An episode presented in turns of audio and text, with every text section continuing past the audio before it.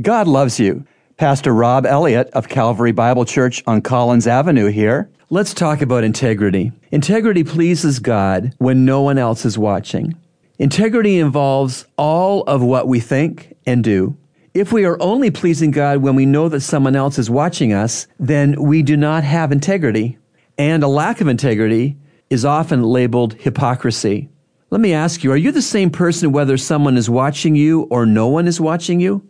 Do you parent the same with or without outside observers? Do you work for your employer the same whether he's watching your work or he isn't?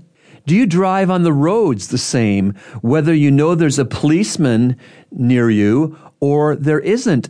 Do you use the internet the same when you're aware your family is surrounding you or is it different when no one is watching you? Every country needs integrity to be a pleasant place to live, a pleasant place to raise children, a pleasant way to be married, the proper way to serve each other and to worship God. Psalm 78 verse 72 reports this about Israel's second king.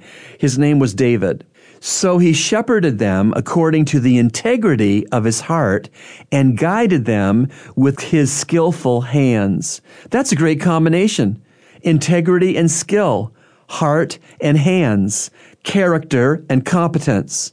Only the Holy Spirit living inside and controlling the true born again Christian can consistently produce integrity which will stand the test of time. Only the Holy Spirit living inside and controlling the truly born again Christian can author integrity as a way of life. Christian, pursue integrity.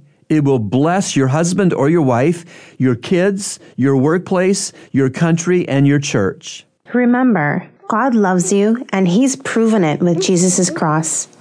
Today's Two Minutes of Hope from Heaven has been brought to you by Calvary Bible Church's Christian Counseling Center, located at 58 on Collins Avenue. To reach the center, call us at 323 7000.